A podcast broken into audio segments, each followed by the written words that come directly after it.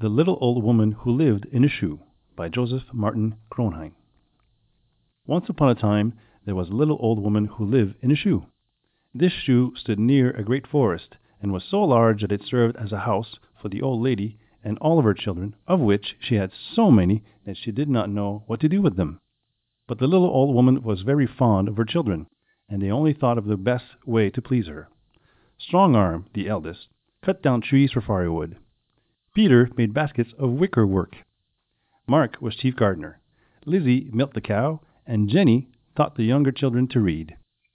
Now this little old woman had not always lived in a shoe. She and her family had once dwelt in a nice house covered with ivy, and her husband was a woodcutter like Strong Arm. But they lived in a huge castle beyond the forest, a fierce giant who one day came and laid their house in ruins with his club, after which he carried off the poor woodcutter to his castle beyond the forest. When the little old woman came home, her house was in ruins and her husband was gone. Night came on, and as the father did not return, the old lady and her family went to search for him. When they came to the part of the wood where the giant had met their father, they saw an immense shoe. They spent a long time weeping and calling out for their father's name. Then the old lady thought that they had better take shelter in the shoe until they could build a new house. So Peter and Strong Arm put a roof off it and cut a door and turn it into a dwelling. Here they all lived happily for many years, but the little old lady never forgot her husband and his sad fate. Strong Arm, who saw how wretched his mother often was about it, proposed to the next eleven brothers that they should go with him and set their father free from the giant. Their mother knew the giant's strength and would not hear of the attempt, as she feared they would all be killed. But Strong Arm was not afraid.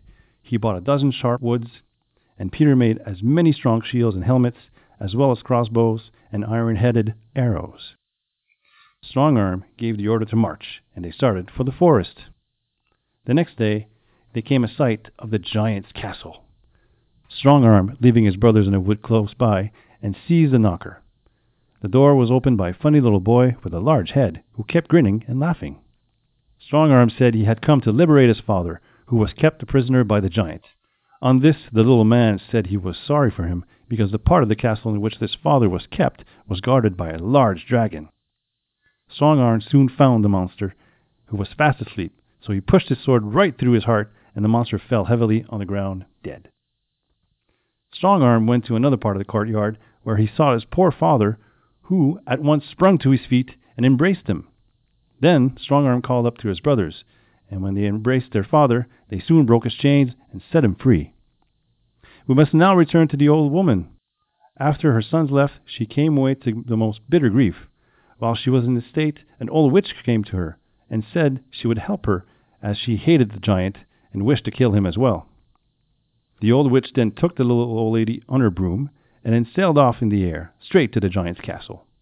Now this old witch had great power, and at once afflicted the giant with corns and tenderfeet. When he awoke from his sleep, he was such in pain that he could bear no, no longer, so he thought he would go in search of his missing shoe, which was easy large for his foot.